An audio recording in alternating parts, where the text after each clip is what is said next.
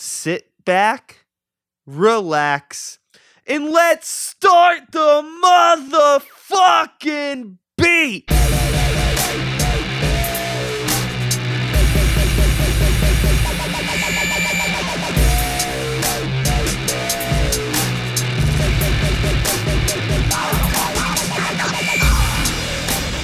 That's a, pretty robust setup It's pretty for, for the size. That's It's pretty robust. pretty intense. It's, uh, I'm really glad that I finally took the plunge and bought one for myself. You know, you still work at Guitar Center? I do not. No. Nah. So we, we can talk about Guitar Center then. Yeah. Not that I want to. I Was mean, that- I don't know if that was a bad thing or you left on. I don't know. Let's fucking Guitar Center. I mean, I, I, I'm, I'm indifferent about Guitar Center. I disagreed with many of the things that were occurring in my store at the time that I left, and that's that's really all there was to it. Fair enough. Fair enough. Mm. Well, at the moment, nobody has any idea who we're talking to unless they've read the introduction. And I'm going to leave them on a cliffhanger because I'm going to do my intro now. Hello and welcome to Start the Beat with Sykes. I am Sykes, and this is my podcast. Before we get started, I just wanted to take a quick moment to thank everyone who checked out last week's episode with my main man. Well, actually, not really my main man. I don't know him that well, but we're homies. T Funk of the band Solar Burn. If you're one of the people who listened to that conversation, I hope you liked it. And thanks so much for coming back. But for those of you out there who are new to the show, welcome. Please feel free to make yourselves at home. And as always, there's beer and soda in the fridge.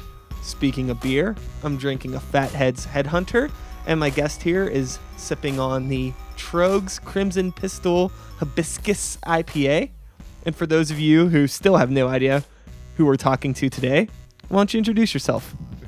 My name's Brad Brunazzi. And uh, what do you do, Brad? um, I uh, I work. Besides being an ex-employee at Guitar Center. I, I like to record bands. Mm-hmm. Uh, I do that. I play guitar. I sing. in a band called Arcane Haven. Yeah, I've heard of them.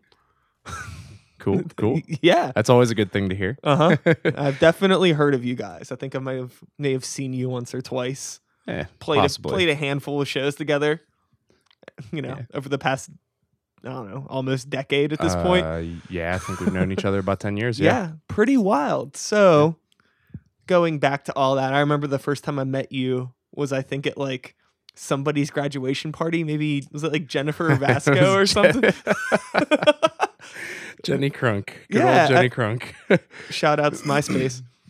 Uh, but yeah, you know, so I remember we played. That was the last Casanova Spark show ever. So I had met you actually prior to that. Oh, okay. That was the second time I met you. Okay, my apologies. No, no, no, no, no. It's not your fault because I don't think I don't think that uh, I don't think we ever had like an actual introduction the first time. Okay. Um, the first time I believe Casanova Sparks had played a Battle of the Bands. Oh, in Elizabeth or Uh, something? yeah, or Yeah, something okay. like that. and I remember seeing you at that show, and then like uh, formally meeting you whenever you uh, played at, at at Jen's graduation party. Yeah. Uh, Did Sans guitar player, because our guitar player drove. He drove to the show, Yeah, and then he was like, "I got to get out of here." Like, 'cause I'm- he said he was going to go somewhere and he was going to be back, and he just quit the band.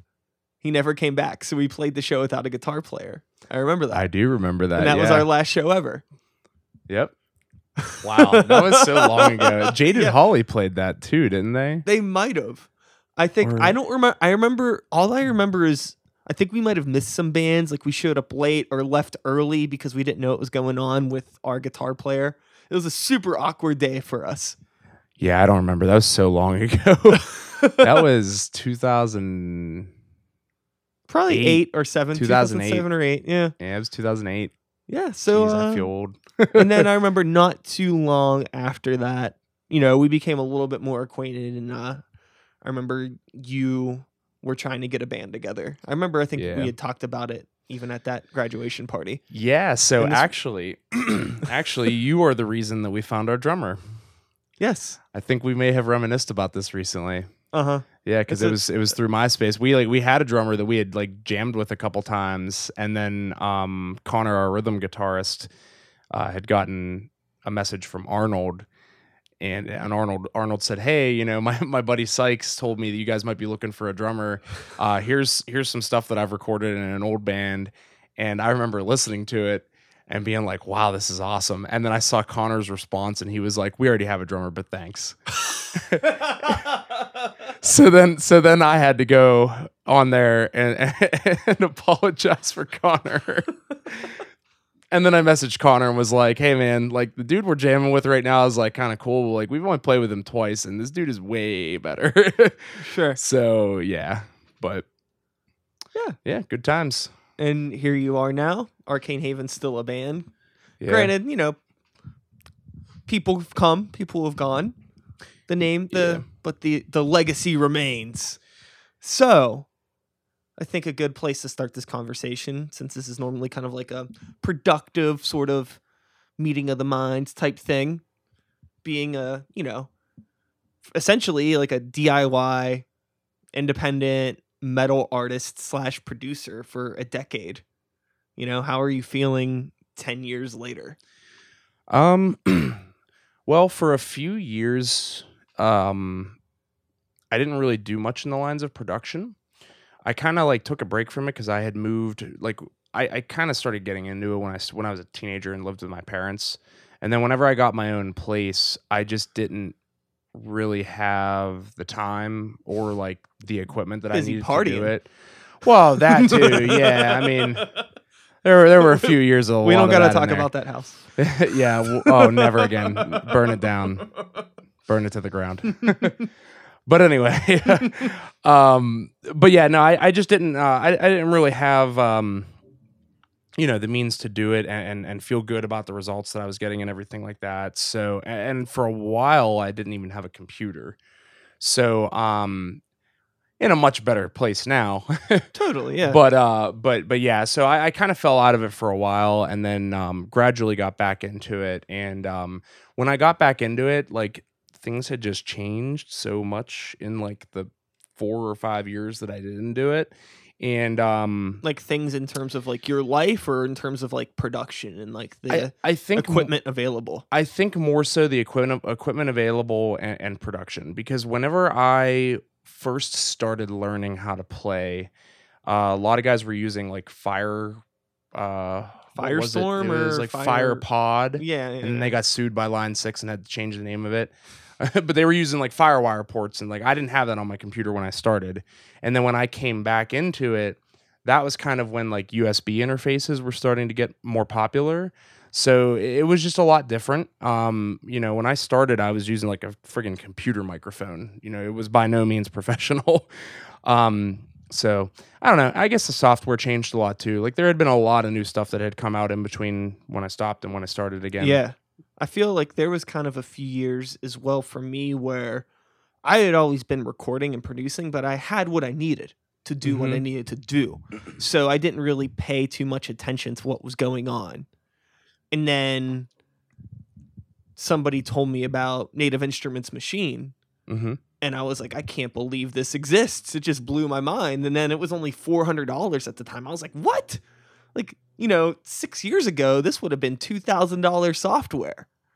And it was just like, then I started noticing more that like the accessibility to professional level stuff was just so, like, so easy to obtain. And everybody was obtaining it. And everybody was making music that sounded way too good. I think that is one of the biggest things that changed in that period was the was what you were saying the accessibility of a lot of that gear. Uh-huh. That was a big thing because I remember um I remember when I first started out I don't even I don't even remember I I mean I'm sure the Komplete from Native Instruments was out already but I don't remember what version they were on. It was probably like version 3 and from what I remember I don't think there was all that much stuff in it. Um at least not compared to what's available in there now. Um, but at any rate, though, yeah, it, it just the, the you know software instruments available, uh, the you know various like drum sample libraries. I mean, at that point, Oh, yeah. I don't I don't even think Superior Drummer was out at that point in time. So if you wanted to program drums, all you really had was EZdrummer. yeah, there was a thing like I remember.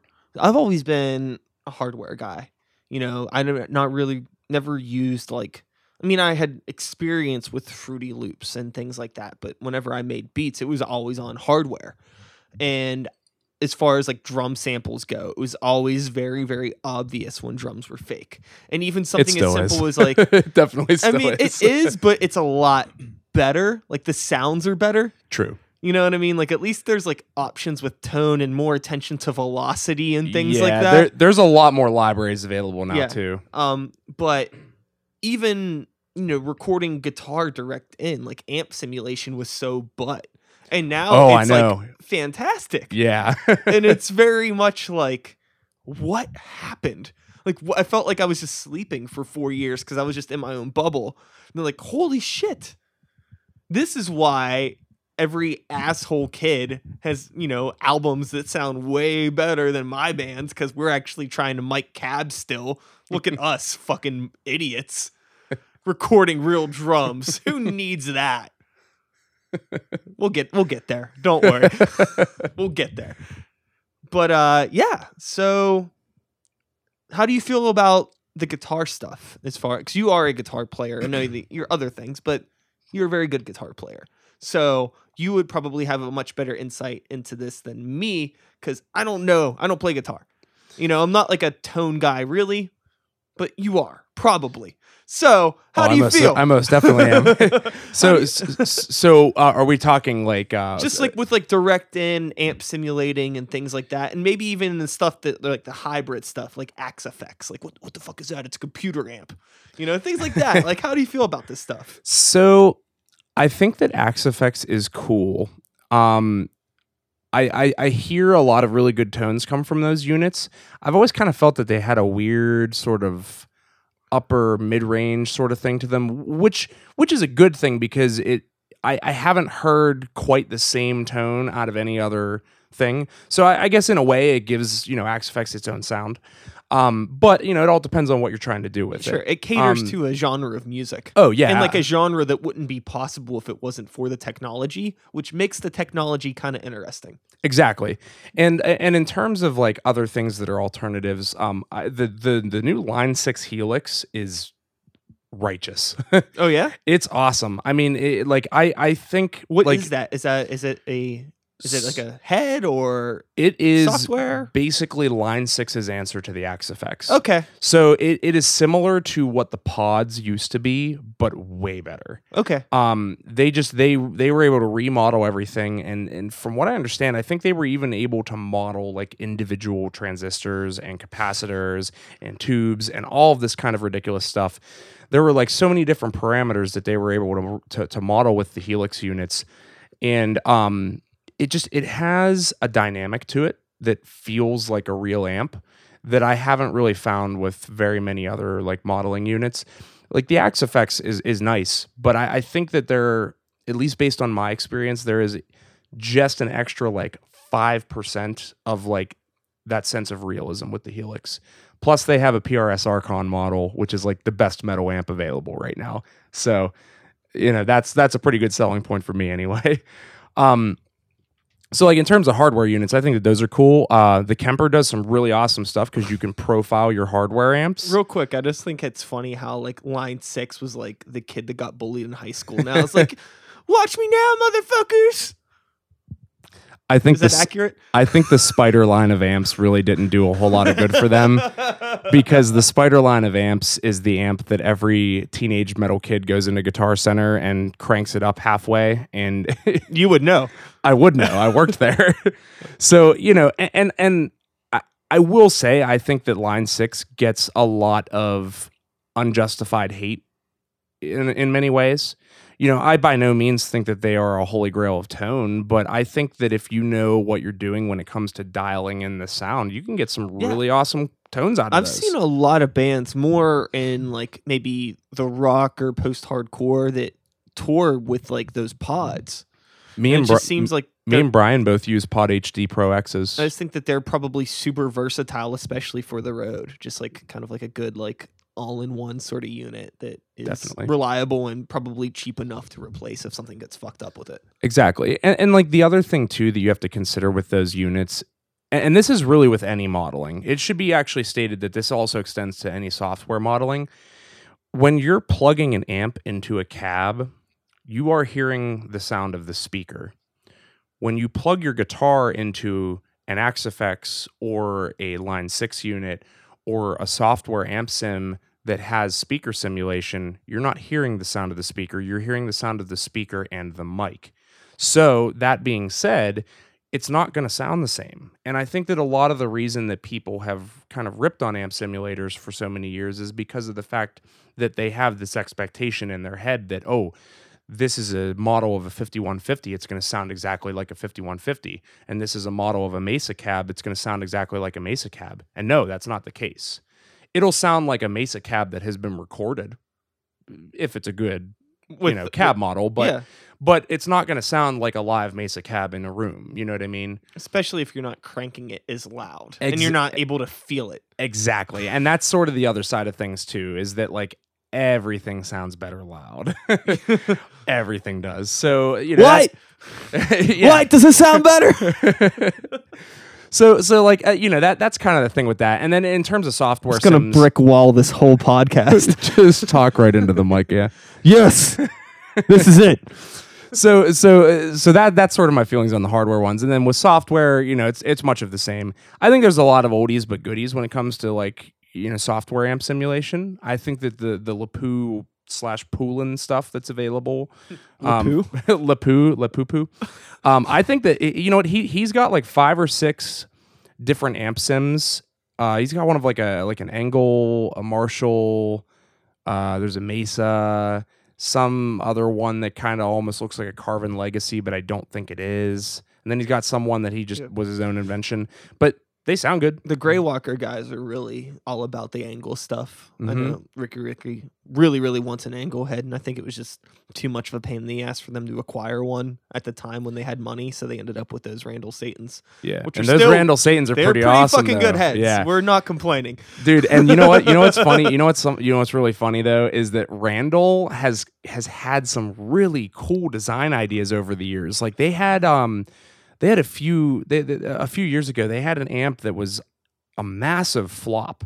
But it was an amp where you could actually take the preamp sections of each channel out of the amp and replace them with different modules that would I give I you remember different sounds seeing that or hearing about that. dude, yeah, such a cool idea, but it just did not take off because I and, and I've never had an experience with one, so I have no idea what they sound like, but uh, or what they feel like even. But I mean, I think that that sounds pretty cool, you know, eh, because it, it you get this amp and you can just change things out and tweak it and do whatever you want with it. But I think just the fact that there was so much like digital modeling available at the time, it just didn't take off. And sometimes I feel like people kind of scoff at Randall, which much like line 6 is pretty unjustified if you know what Yeah. you're doing. so, um yeah, but yeah, I don't know. The that that's the, the, the Satans are awesome. they sound really awesome. yeah, they're they're really really good. I think for what we do. I think that's another thing too, where you need to like look at the equipment that's going to work best for the result that you want Yeah. with your band. You know, like those amps are just like super tight and bitey for and that's it's good for what we're doing all like very fast riffy attacky stuff it really Yeah. comes through like that was like one of the first times like really being able to hear in person with an amp the difference between like 'cause I, I forget what they were both i think they were playing through 5150s before and I it believe was you're like, correct, yeah. and it was like night and day with like the clarity just between the two Do they do they boost those Randall Satans with an overdrive pedal? I do not know. I If- think I think that I believe I think that they do. I think that there is like a like a green a green pedal. Yeah, it's a tube green screamer. this, yeah, yeah, I think there's a tube screamer I've seen somewhere. Again, I'm not a guitar guy. That's fine. That's fine. but yeah, I think but I as far as I am concerned, I think more recently they've been talking about getting rid of their I don't know. You'd have to talk to them. I don't know. I don't pay attention to it. I'm like, just make it sound good. I don't care. Not my thing. as long as it sounds good, that's all that matters. What's the, what would the difference be though?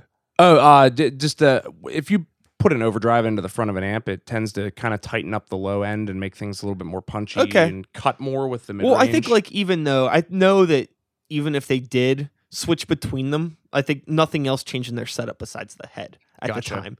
Because uh, I mean, that, I'm pretty sure whenever they got them, there was like a sound test day, you know, where like they still had 150, 150 plugged in those, so we could just hear. We were like listening to the differences, and it was like, whoa, Yeah. way different. Yeah. the 5150s are really awesome amps, but they tend to be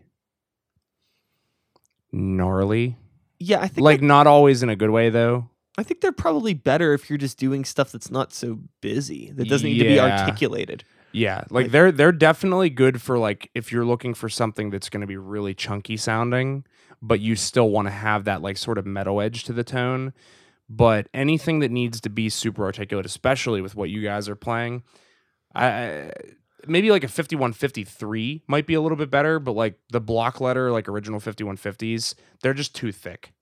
Way too thick for that kind of stuff. Yeah, it was definitely a much more muddy sound. Yeah, yeah. They they have a very specific application. Uh, you know, th those original fifty one fifties, like they're they're cool, but they're not the most versatile thing in the world. So, as a songwriter and you know, working in the same project that has been, you know, doing the same kind of stuff, you haven't like taken your pop side quest yet or anything like that. Um, you know, this could be said for Grey Walker too. You know, we play music that is to an extent a bit dated, kind of overshadowed by the the modern whatever, you know, whether it be djent or like extreme to a point that the songs are nonsense, whatever, you know, different genres of stuff. How do you as a songwriter kind of stick to your guns while remaining modern because I actually think Arcane Haven does a good job at that. You know, I've noticed that like you know you've got a little bit more like you uh you kind of tip your hat to like the heavy breakdowny stuff and still but still work it into like what is the traditional Arcane Haven sound. Okay, Is that intentional? Or do you Um, think that like whenever you're writing, are you writing to the modern times or are you just doing what you want to do or is there a mix of both? I am a firm believer that as a musician, your favorite band should be your own band. So I just try to write music that I want to listen to. Yeah. I don't really care if other people like it. I just like writing music and you know, I'm very picky when it comes to certain things that I like when it comes to music. Like to be honest, like even even though I I would consider myself a metalhead and I listen to a lot of metal, but to be honest, like I am very picky about it. Sure. I'm, I'm very picky about it. So, and, and, and I think a lot of that just comes from the fact that metal is such a broad, massive genre. I mean, it, it is by far the largest genre of music, and it is the only genre of music that you could probably make up 20 different subgenres that while a lot of people will argue are stupid and and and you know unnecessary but really they are because if you say you're in a metal band that could mean anything that could mean You can- Metallica. you that could do it mean with- Cannibal Corpse. You could do it with hip hop or rap yeah, as yeah. well. In that alone, right there shows you. 'Cause, like, Right, right. So, but but like, and then like like with hip hop and rap, obviously you have that. You know, with electronic music, you have that. Yeah. But when it comes to metal, Oh, it is I very, mean, very there fine is tuned. just so much stuff. Like I like So- black metal. Oh, do you like black metal?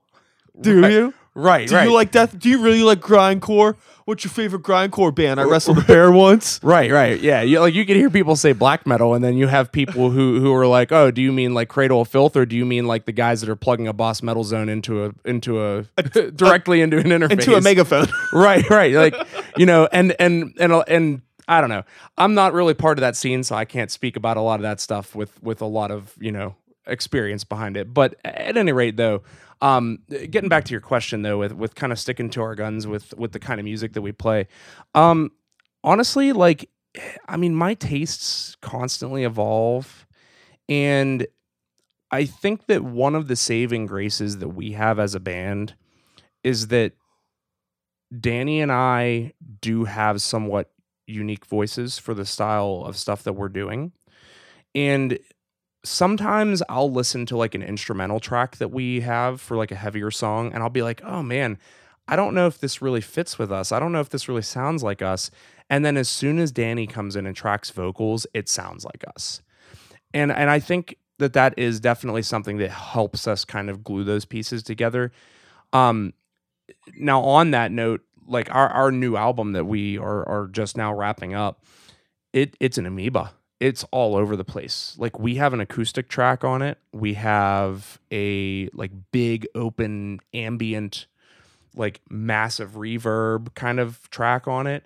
That's that's super soft. Has this big orchestral section at the end. And then we have another song that's like if you took Iowa era Slipknot and made it even more angry. So like it's all over the place. Um and and that's something that's something that I, I But pride none of us that surprises me though. It's just Right. as far as like knowing you and being familiar with the band. Fair enough. Fair enough.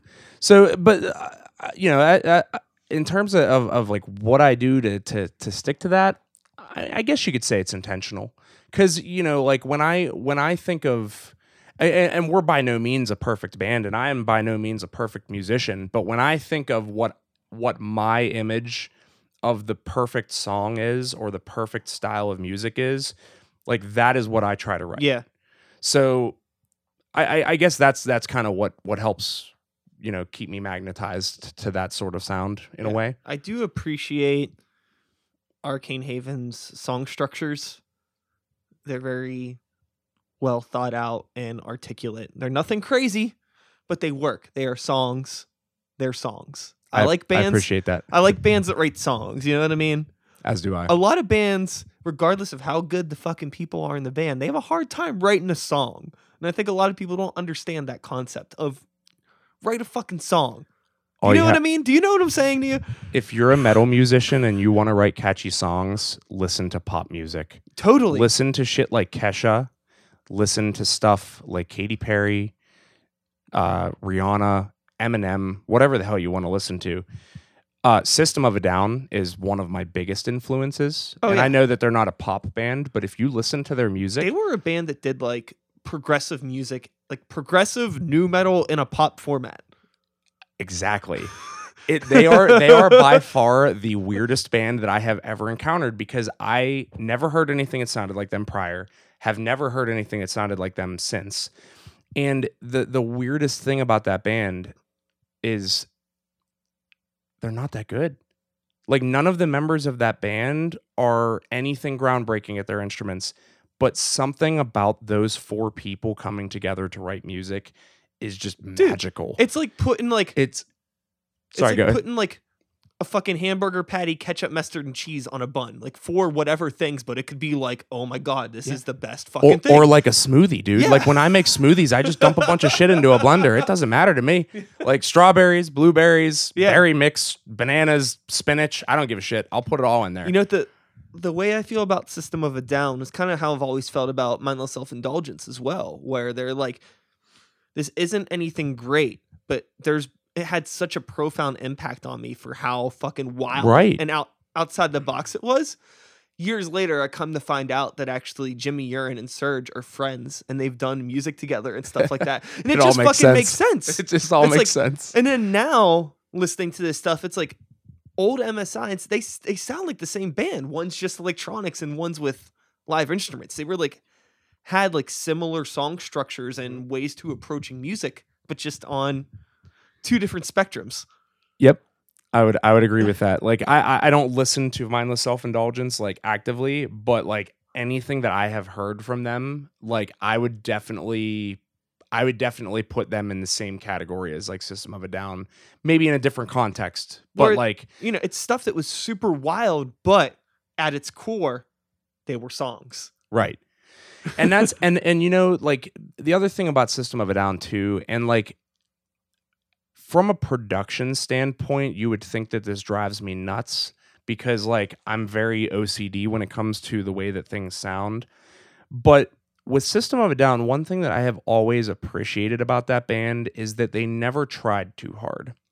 If you listen to their music and you listen to like the guitar that you're hearing out of the right ear and the guitar that you're hearing out of the left ear when you're listening to music. I don't know why I just did that reverse with my hands. Nobody knows. Nobody can see me right now. Um, Everybody can see you. But but but if you listen, like if you really focus on the guitar on their records and you listen to the left ear and the right ear, you can hear Daron play inconsistently. You can hear him like flub a note a little bit.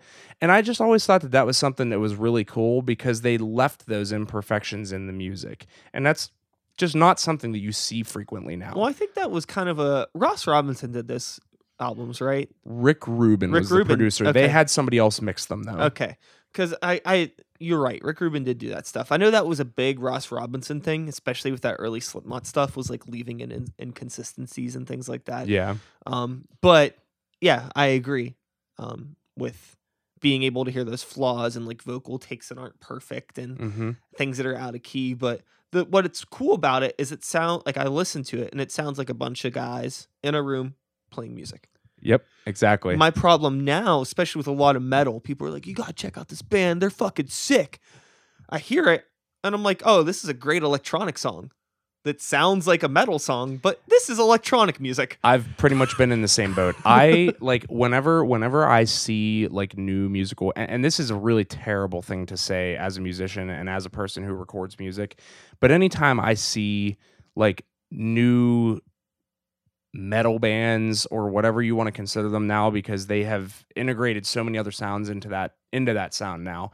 But anytime I see another one of those bands like kind of pick up in popularity, like I have a hard time like working up the motivation to even check it out because like just the way that a lot of the trends in that music have been going the last few years like I, I feel like sometimes i just have this like preconceived notion of what it's going to sound like and anytime that i try to look past that and listen to it it always is what i thought it was going to be and like that's something that i really miss about like a lot of the music that came out of the early 2000s is that i never felt like that like everything still felt fresh you know what i mean Well, yeah, how much of it do you think that was production versus you just being bu- like not behind the curtain?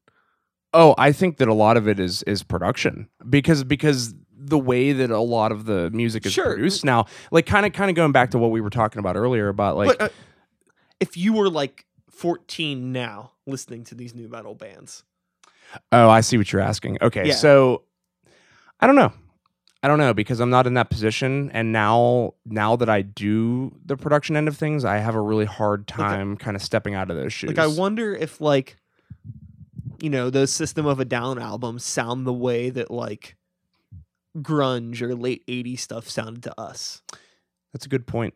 It's a very good point. I think a lot of it for me is just the fact that even not from a production standpoint, I just feel like a lot of things do sound very computerized now. Oh yeah. Like I I liked how like part of the reason I like System of a Down is because of those imperfections, but in mo- in a lot of modern music, I don't hear any imperfections. And it just doesn't sound realistic to me a lot of times. Now there there are some really good bands out there. Like I like I think that in terms of metal right now, I think Periphery is awesome. And I think that, that, that one of the cool things about that band too is that they don't take themselves too seriously and that's something that I think a lot of uh, you know is is missing from a lot of other aspects of that sort of world of, of music right now. And I think that the other thing that goes along with it too is that because of the accessibility of recording equipment and software and stuff like that, it's a lot easier for people to record their own stuff. So there's just this big saturation of music mm-hmm. and and I'm sure like I, I'm not you know really involved in any of like the hip hop side of things, but I'm sure that, that that it's like that even there too. Oh, it's like that everywhere. Right. In any any niche subgenre that you could Yeah. possibly think of, it's like that. Everybody has access to everything. Right. Everybody has a recording studio, photography studio, worldwide distribution center in their pocket. yeah, that's true. If you really want it, Yeah. it's there. So that's a problem. But it's it's I think everybody has the right to like share their shit with the world. oh yeah, kinda- absolutely. I don't know. I, it just sucks. it's when, a double like, edged sword. it sucks like you know when you're in it and you're just Yeah. you know not that i feel that like my band is better than a lot of bands but my band's better than a lot of bands as is your band I- you know it's like I we appreciate that. we Thank both you. like and like i don't want to be it's like oh we've been doing this for so fucking long but it's just like we have and like i don't know how you feel about this but it's like you know like I'm tired of like being on this level of playing shows with like these new bands that just don't give a shit and you know they're going to be done in like a year. And it's just like I'm tired of pretending like I want to be friends with you people.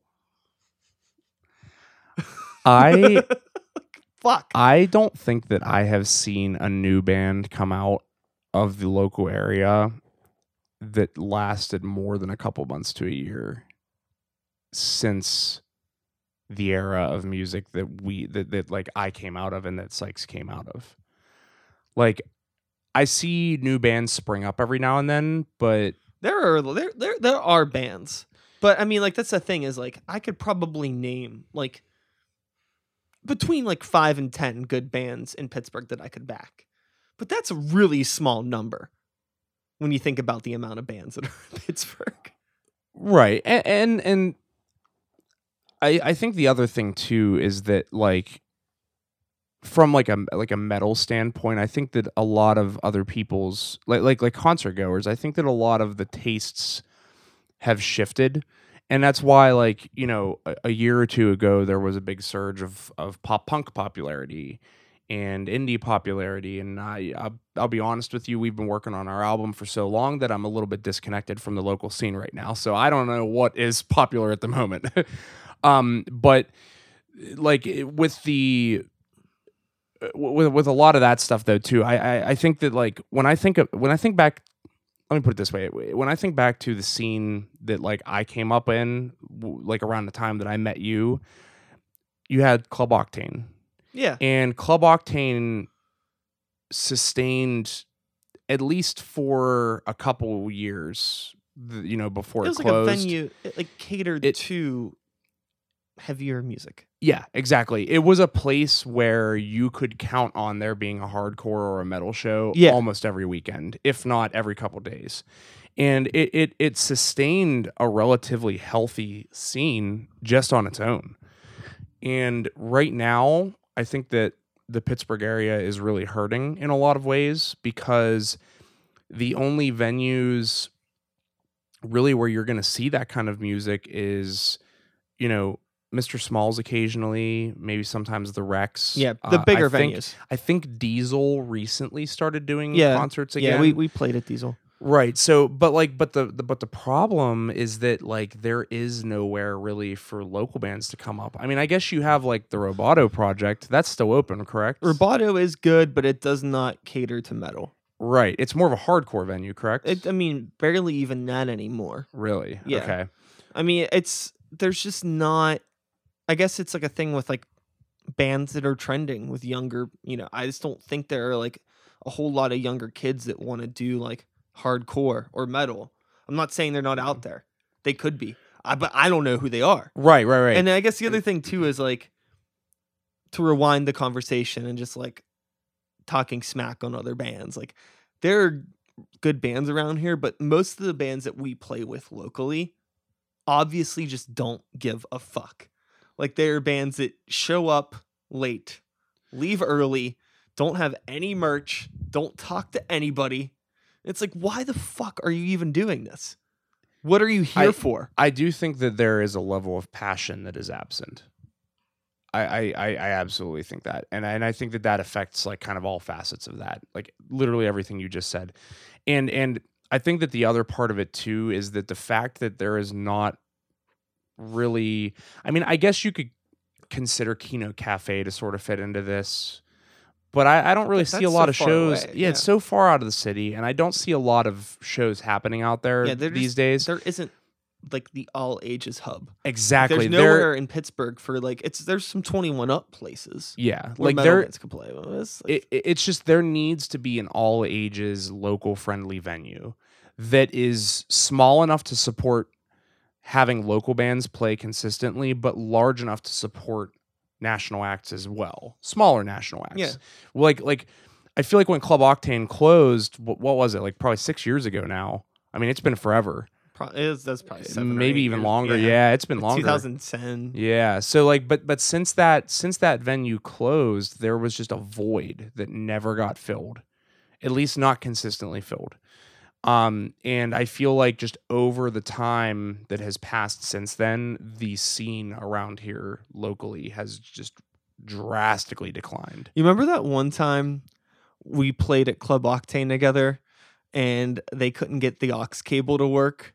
So I had you and Arnie just riff on stuff and I freestyled for like a half hour. I do remember that. Holy shit, I forgot about that. I forgot all about that. Wow.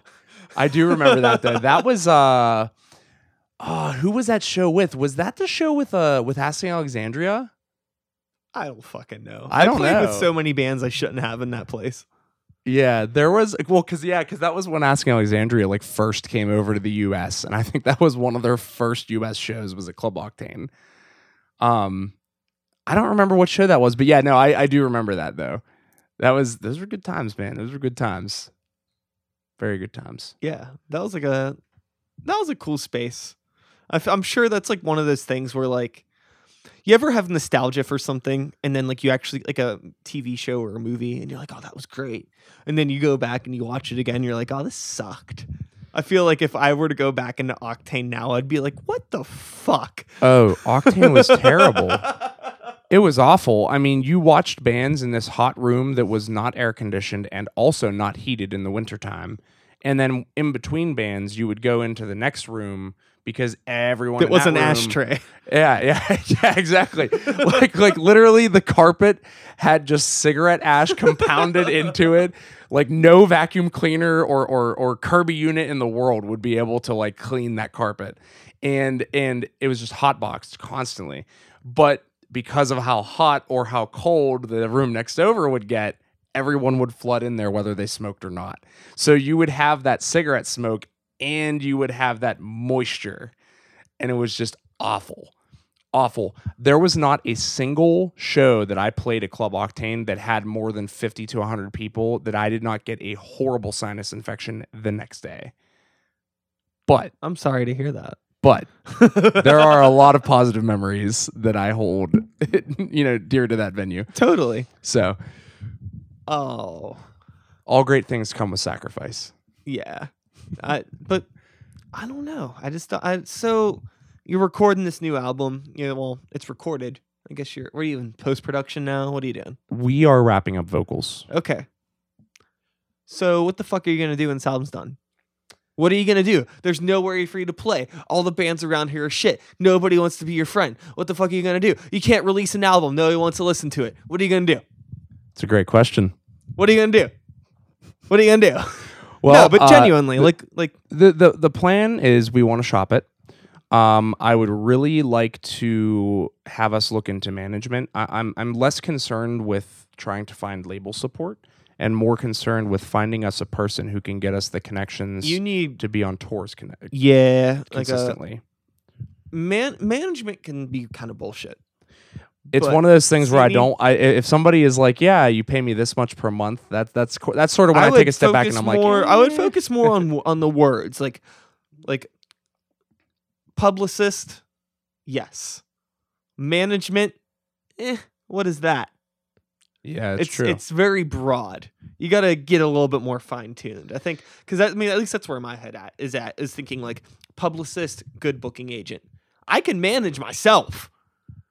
I, I don't think- need I anybody to manage me. publicist But- and booking agent would be a better and more precise you know wording of what we- what we would need to be looking for um but in terms of releasing what we'd like to do is we would like to try and i mean we're, trying to come up with like a promotional game plan um you know we want to make sure that we're we're proper, properly promoting the thing that we've been working on for the past like 3 years 4 years almost Yeah. because it's taken entirely too long. And we did have lineup changes in between. So and Mike had two spinal surgeries. So I mean, there's there's there's been some setbacks. Um, but yeah, I mean, At this point, it's like, well, what's the rush? right, and that's part of the reason that we haven't played any shows recently is because like, who wants to come and see us when we've been playing the same fucking six songs? Well, I For the past you're working. You did like a music video shoot. Mm, we played We with you at Millvale. That is so true. Yeah, we played both of those shows, and it seems like you're, you're working slowly, but you're working. Yeah, and and that's the other thing too is like we all have jobs and we're all adults now and we're all like not teenagers anymore. So it makes it a lot harder to get shit done. Yeah.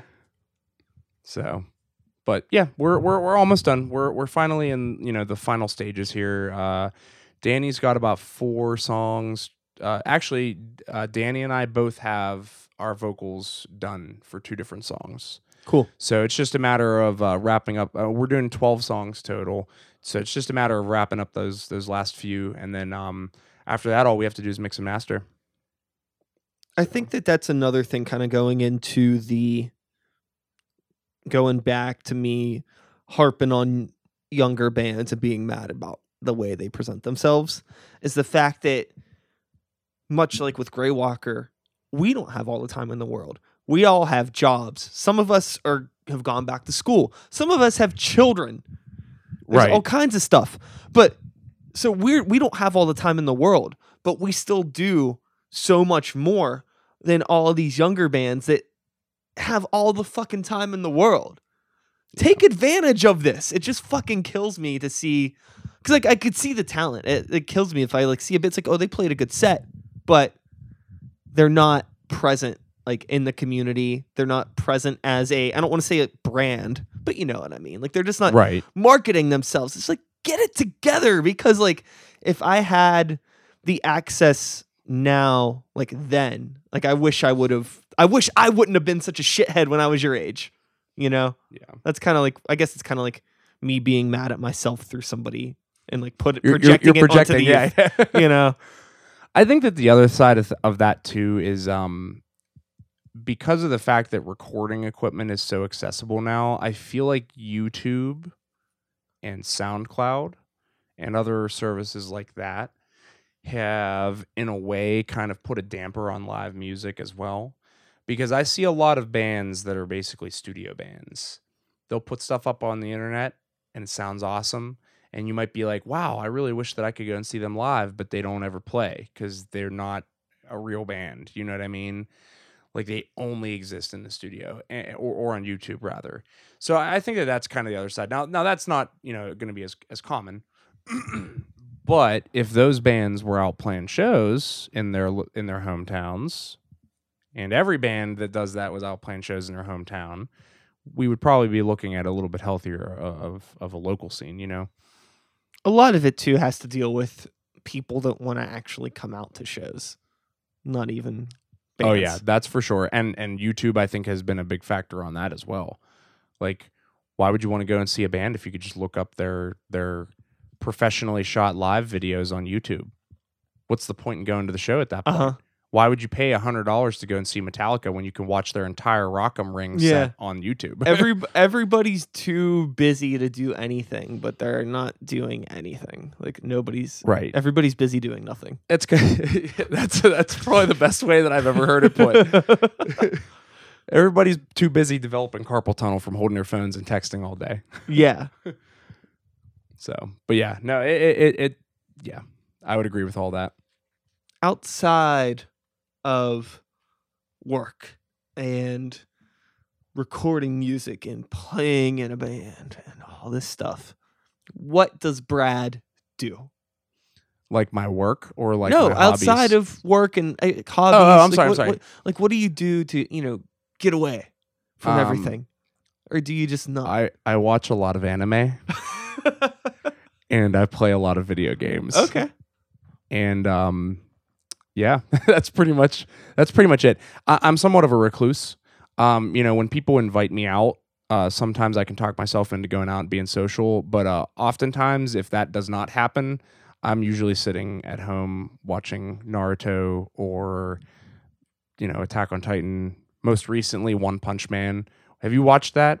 Nah, not yet. A lot of people. It is Yeah. awesome. Yeah, everybody's raved about It it. is level 10. I would even say level 11 out of 10. Yeah. Like, I did not expect to like that anime as much as I did. Yeah, I, I'm pretty sure that I'm gonna love it, and that's Yeah. a big part of the reason why I haven't even dove in yet. Like, I just I, I watched the English dub. I do not know how the subtitled version compares, but the English dub was very enjoyable.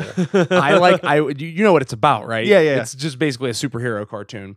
So like I went into it and I was like, all right, so let me get this straight. this guy's a superhero. He's stronger than everyone, and he kills all of his opponents in one punch. Where can you possibly go with that story? And then you watch episode one and you're like, oh, this is pretty good. This is pretty good. So then you watch episode two and you're like, oh shit. And then you watch episode three and then you can't stop them until you're completely done watching the entire anime. I watched all 12 episodes of that anime in one sitting. I could just couldn't stop watching it. I've never had that happen with any other TV show. It was only One Punch Man.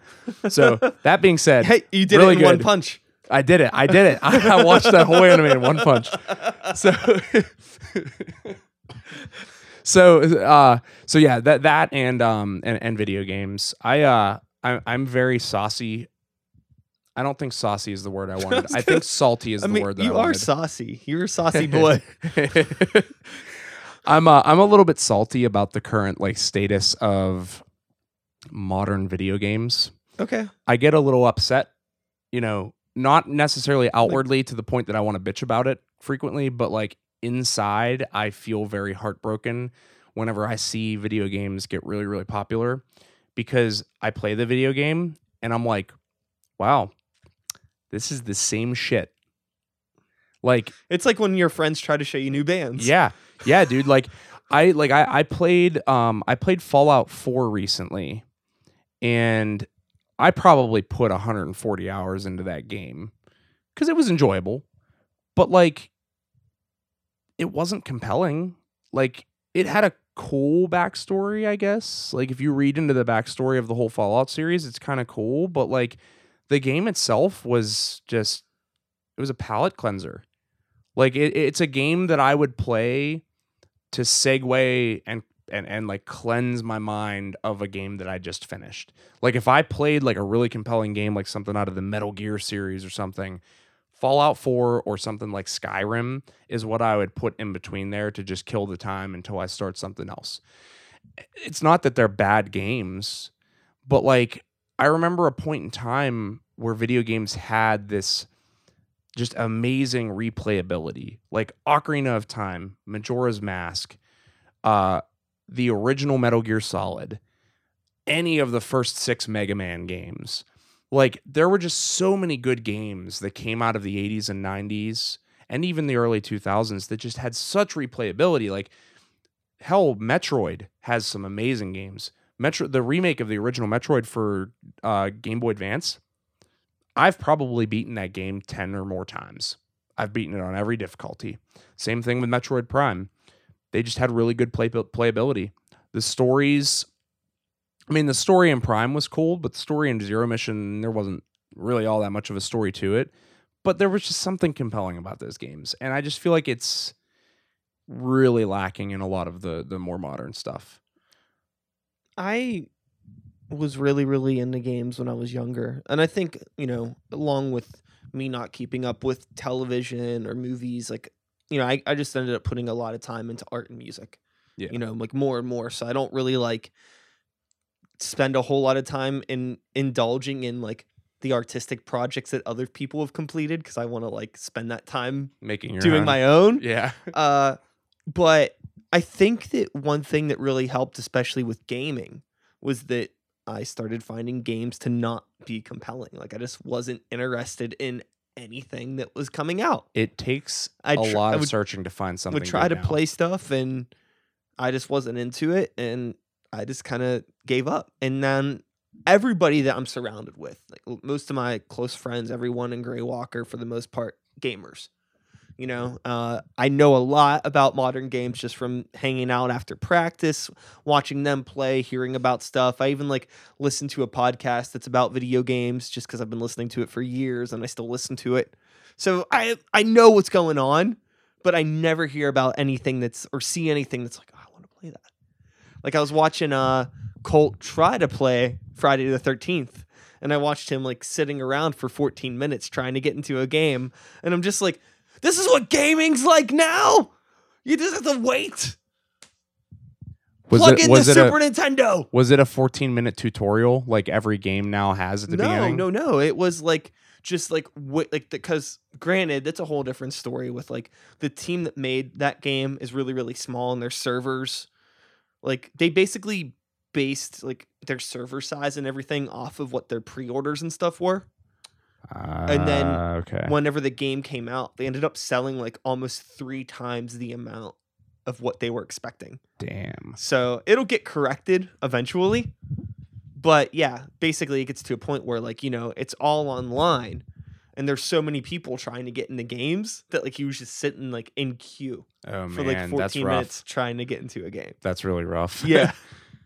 Um, I think like the most recent game that has come out that I have been like, holy shit, that was awesome, was probably The Last of Us. And like the gameplay wasn't necessarily anything new. Like it was definitely something that you've experienced before if you've played any third person shooter.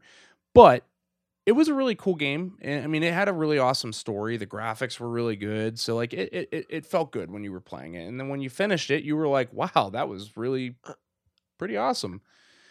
But uh but yeah, a lot of the other stuff like like right now a lot of people are into like the, the Uncharted games. And it's just like I I played the first 3. The first one was cool. The second one was cooler. And then by the time I got to the third one, I was like, all right, this this this game series definitely has a formula and they have not changed it. Like there was just nothing new in the third game. And I didn't even bother checking out the fourth one. Heard good things, but meh. Just not interested. Um Yooka-Laylee was really cool. That one came out actually just uh in April, beginning of April. Um it got a lot of hate on the internet because everybody was like, "Oh, it's such a dated thing. It's all the gameplay is so dated. It just feels like an old platformer game." But that's literally what the point was. they had a Kickstarter because they wanted to make a nostalgia plat- uh, like a nostalgic platformer game for people who were into the Banjo Kazooie series, Yeah. and that game fucking delivered. Like it felt like Banjo Kazooie. The character interactions, the witty like British humor and banter in it, like it was all there. Like it was it was awesome. It was a really good game. you know, it's it's hard. People were complicated and you can't make anything that's going to make everyone happy. Everybody wants more of the same, but they don't like more of the same. It doesn't make sense. You can't make anyone happy. That's kind of like the conclusion I've come to. Like you can give people the things that they want or what they say they want, and then they'll still find a reason to bitch about it. I, I think that it really just I you know what you know what I think it is I think it's the internet as a whole. Before earlier I was talking about YouTube and SoundCloud and talking about all this other stuff on the internet. I think it's just the internet as a whole. And here's why. So when it comes to music, everybody is critical because everybody is a producer. When it comes to movies, everybody is critical because everybody is a filmographer. When it comes to doctors, It's like the accessibility to stuff. yeah, like whenever it comes to doctors, everybody's arguing with their doctors because they're an expert doctor because they checked on WebMD. And now I'm not saying that doctors are perfect because like doctors very often, you know, misdiagnose and, and give prescriptions that don't need to be given. But the point I'm trying to make though is that like the internet has made everybody an expert in all fields.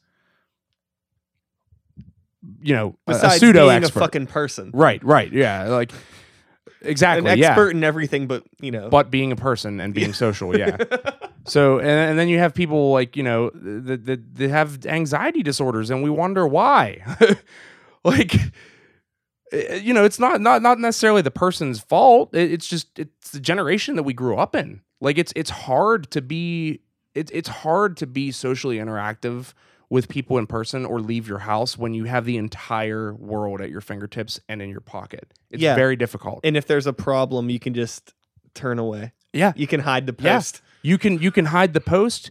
You can you can unsubscribe. You can just turn your phone off. You can turn you know put it on do not disturb. Whatever. You can just ignore it. You can just ignore it. But if you encounter somebody in the You street, you can ignore it and then play the same video game that you've been playing for the past ten years. yeah, yeah, exactly. and and you know, you know, like I, you know, I can't, I can't really speak negatively about that behavior because I do it too. Everyone does it, but like, it's a problem. Yeah. it's definitely a problem, and it is like very much the source of a lot of problems when it comes to to social interaction these days. You know, I used to have terrible anxiety, and part of the reason that I had terrible anxiety and horrible depression was because I was a recluse. All I did was hang out at home and and not interact with people in real life. And then, you know, after a while, like when I started dating my girlfriend Tara, like, you know, she kind of broke me out of my shell and I, have I've receded a little bit back into being being a recluse again, but I feel a lot better. You know, I, I broke out and I stopped, you know, being a piece of shit and being, being a piece of shit teenager. And I don't know, I just I, I guess I, I guess I grew up, but I don't know. I, I think a lot of it though. Brad was, grew up, yeah, yeah. I, all I grew growed up. up. but you know, I think I think that a lot of what helped me though was just realizing that part of the struggle I was having with a lot of social interaction is that I was spending too much time tied to the internet. And and a lot of other people, you know, had told me that even whenever I was a teenager. My parents told me that when I was living with them and you know, you don't want to listen to it cuz you're a stubborn teenager, but totally. at some point you you realize that, you know, maybe that is the problem. Mm-hmm. So, you know, I, I think I think if everybody were to just deactivate social media for like a month or two, they'd probably come back with a whole new perspective. I've done it. you know, so like I, I think I think I, I think that that's a big part of, of of the problem when it comes to that stuff. I don't even remember how we got on this subject. It doesn't really matter. Excellent. when do you think the Arcane Haven album will be? Are you are you just gonna leave it loose? It's done when it's done. Ah, I'll, I'll take. I'm gonna take that face as a. It's done when it's done. I'm gonna leave it loose only because of the fact that Someone's gonna need surgery or keep- something's gonna happen.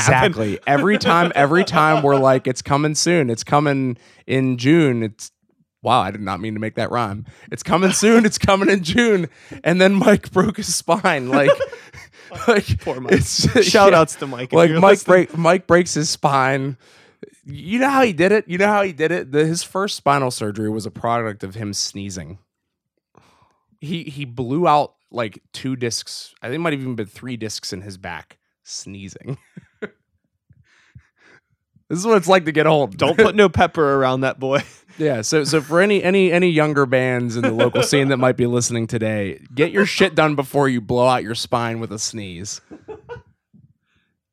because that's just gonna that's just gonna set you back. No, it's not all Mike though. I feel like I feel like right now I'm just pointing fingers at Mike. That that's not it. I mean, it's just it's a combination of of like all of our lives catching up with us. Like Mike had two spinal surgeries, Danny had a kid, and then like you know moved out of the house that he was living with with with um You moved right. I yeah, I moved. You know, we've just we've had and then like on top of that, like we we um didn't have a guitarist for an, an entire year. And then when we finally got a new guitar player, that was only just over a year ago. So we've gotten a lot of shit done since then. Like probably half of the half of the work that needed done on the album has gotten done in the last year in terms of writing. Um and uh and we've just been like slowly chipping away at the recording process so it's it's taking a long time but once once we have this album done though our plan is to immediately start working on the next one so that it doesn't take four years to release our next yeah, record yeah, yeah, yeah. um but I, I would say i would say that we'll be ready to release it within the next couple months at the very least Looking forward to it. Yeah. We're gonna we're gonna wrap this up. You know, do you have any shows coming up? Probably not. we have nothing we have nothing booked right now We are literally just trying to get the album done. We we like we are all like we have just been sitting on this material for so long and we're just all kind of rocking back and forth on it in the fetal position. Like Yeah. just well, we just want to get it done so we can start playing it live because we haven't been. I had a really long like mustache hair that just kind of decided to fall off and then land in my mouth, and I was like, "What the fuck? Look at this thing. I need to shave." but yeah, Yeah. Glad to hear that things are well. You're still a band. We're still playing shows. Glad to finally have you on the show. Yeah, For talk- anyone that's still listening, Brad was actually like one of the first like 10 people that I asked to be on the podcast in general. Like even when I was first starting this three years ago. And now here we are. This is like episode 137, maybe six or Uh, seven. it was a long time coming. I'm I'm Yeah. glad glad that we finally were able to get it Yeah. get together though. And uh yeah, where can they find you? Uh, or the band or you, whatever, whatever you want to promote. uh, well, I, I suppose right now, um, our Instagram page is probably the most uh, the most trafficked area of our social media. So just Arcane Haven on Instagram, um, and then we have a Facebook page too, and uh, we also have a Twitter. And you have music online that has been previously We- recorded and released. We do. It's on YouTube, so that would just be uh, Arcane Haven on YouTube. Nice. Well, thanks for coming over, Brad. Thank you for having me. And I'm gonna do an outro right now. That It'll fun. start like this. And that's all, folks.